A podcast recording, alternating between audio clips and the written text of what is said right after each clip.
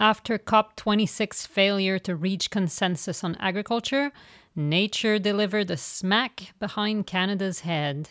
Here is Brigitte Gemme in the Vegan Family Kitchen podcast. Please hang out with me in the kitchen for a moment, pull yourself a chair, as we will talk about some pretty serious international matters that have really important domestic consequences here in the west coast of Canada, but also all over the world where agriculture is practiced. In case you didn't know, industrial farming is killing the climate and the planet. For once, it's not just those with the lowest emissions that are getting walloped by weather harsh enough to collapse infrastructure and take lives.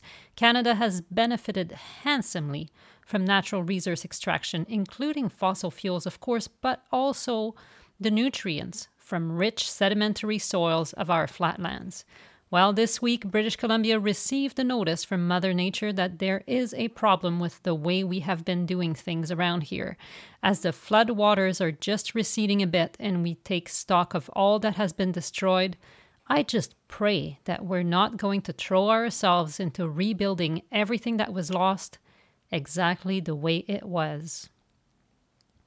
The mudslides and flooding in the lower mainland of British Columbia come right on the heel of the conclusion of the 26th Conference of Parties in Glasgow.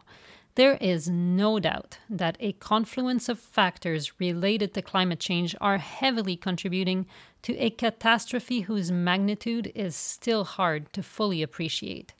Listen to this.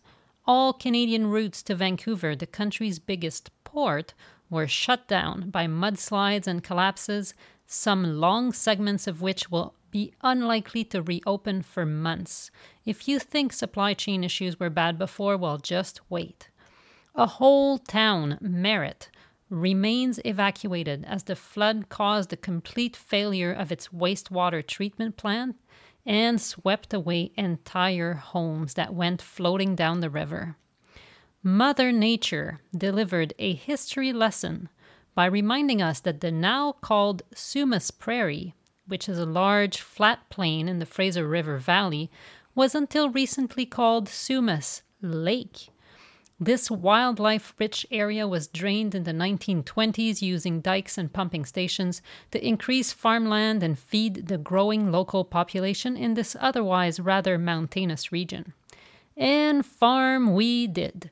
The area is now home to roughly 60 dairy farms and as many poultry farms.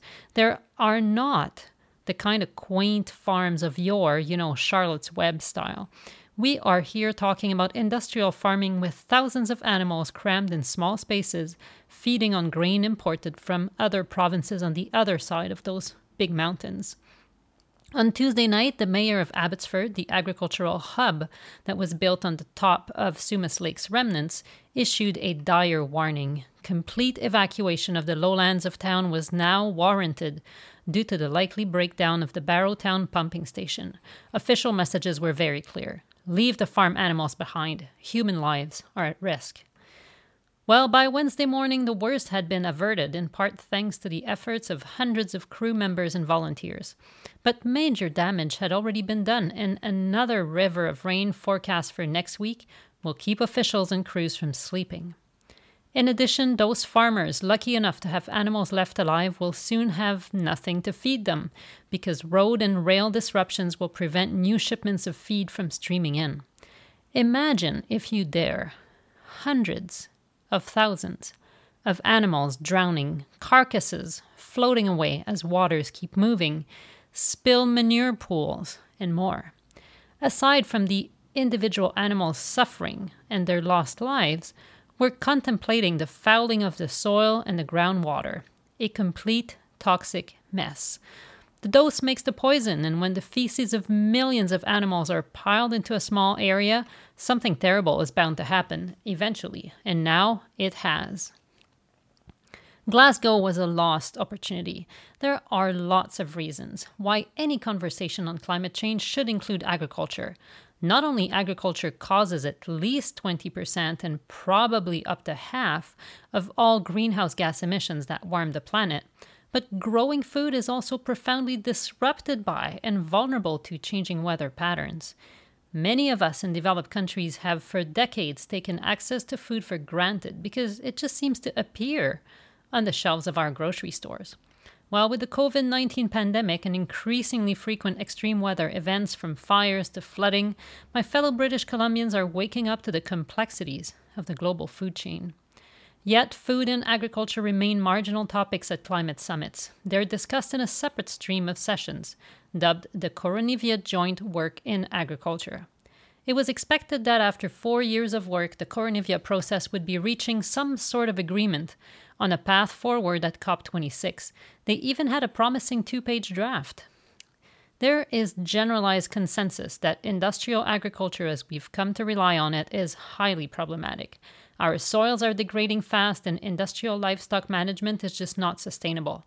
Smaller farms that integrate livestock with grain and vegetable farming and empower farmers, as opposed to multinational seed and chemical companies, are largely believed to be the path of the future because they make more rational use of soil resources and because they enable a food system that is more resilient to stuff like climate change related catastrophes. Generalized consensus? Well, yes, except that countries including the United States, India, and Canada are pushing back, notably stalling the inclusion of even the word agroecology in that agreement from the Koronivia process. For now, the working group has managed to pull together draft text elements for an agreement. Everything that is in brackets in the document, and that's practically every word of it, still needs to be negotiated at COP27 in Egypt next year. Apparently, Canadians would rather continue to rely on the industrial farming model that yields unnecessarily high volume of animal protein for human consumption. We like our huge dairy farms and endless fields of canola, keeping them divided by chains of mountains. We especially appreciate the high tech jobs in multinational corporations and subsidizing their research and development. Are we going to rebuild our local agriculture? just the way it was. Obviously, the atmospheric river that soaked British Columbia last weekend would not have spared us just because we would have supported the inclusion of agroecology in the Koronivia Agreement. But the karmic coincidence is nevertheless hard to ignore. As everyone involved, from farmers to ministers, is now pulling out a calculator to estimate the damage and the cost of rebuilding, one would hope that we would at least reconsider our agricultural model, if only because it's in our best interest, if we want to have something to eat, as climate driven catastrophes shrink our universe on an increasingly frequent basis. In his eye opening paper, Deep Adaptation A Map for Navigating Climate Tragedy, Professor Jem Bendell from the University of Cumbria in the UK points out that climate change forces us to contemplate relinquishment. In other words, open quote, what do we need to let go of in order not to make matters worse? End quote. I say we have to let go of industrial modes of farming animals for the production of meat, dairy, and eggs. Those methods have proven efficient at producing enough animal protein to feed every Canadian over 200 pounds of it every year but we know now that such high levels of consumption are not only unnecessary, but also deleterious to our health. Sure, small scale agriculture inspired by agroecology principles would yield smaller amounts of such foods, but actually, that would be a good thing for us. We would individually improve our health and collectively make more rational use of our land and soils.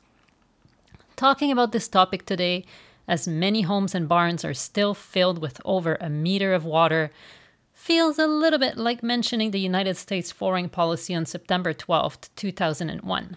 It's not going to make me many friends. But seriously, if we're not discussing it now, we are going to miss a precious window of opportunity to make important changes to our food policy. Thank you for listening, and I hope to see you again in the Vegan Family Kitchen, where we normally talk more about meal planning, batch cooking, dealing with the preferences of all those different people at our table. But once in a while, we have to get serious to embrace policy topics because they have such a huge impact on the foods that are available for us to eat.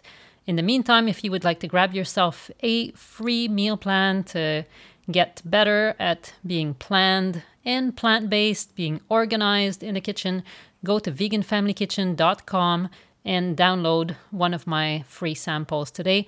I look forward to seeing you again soon. Take care.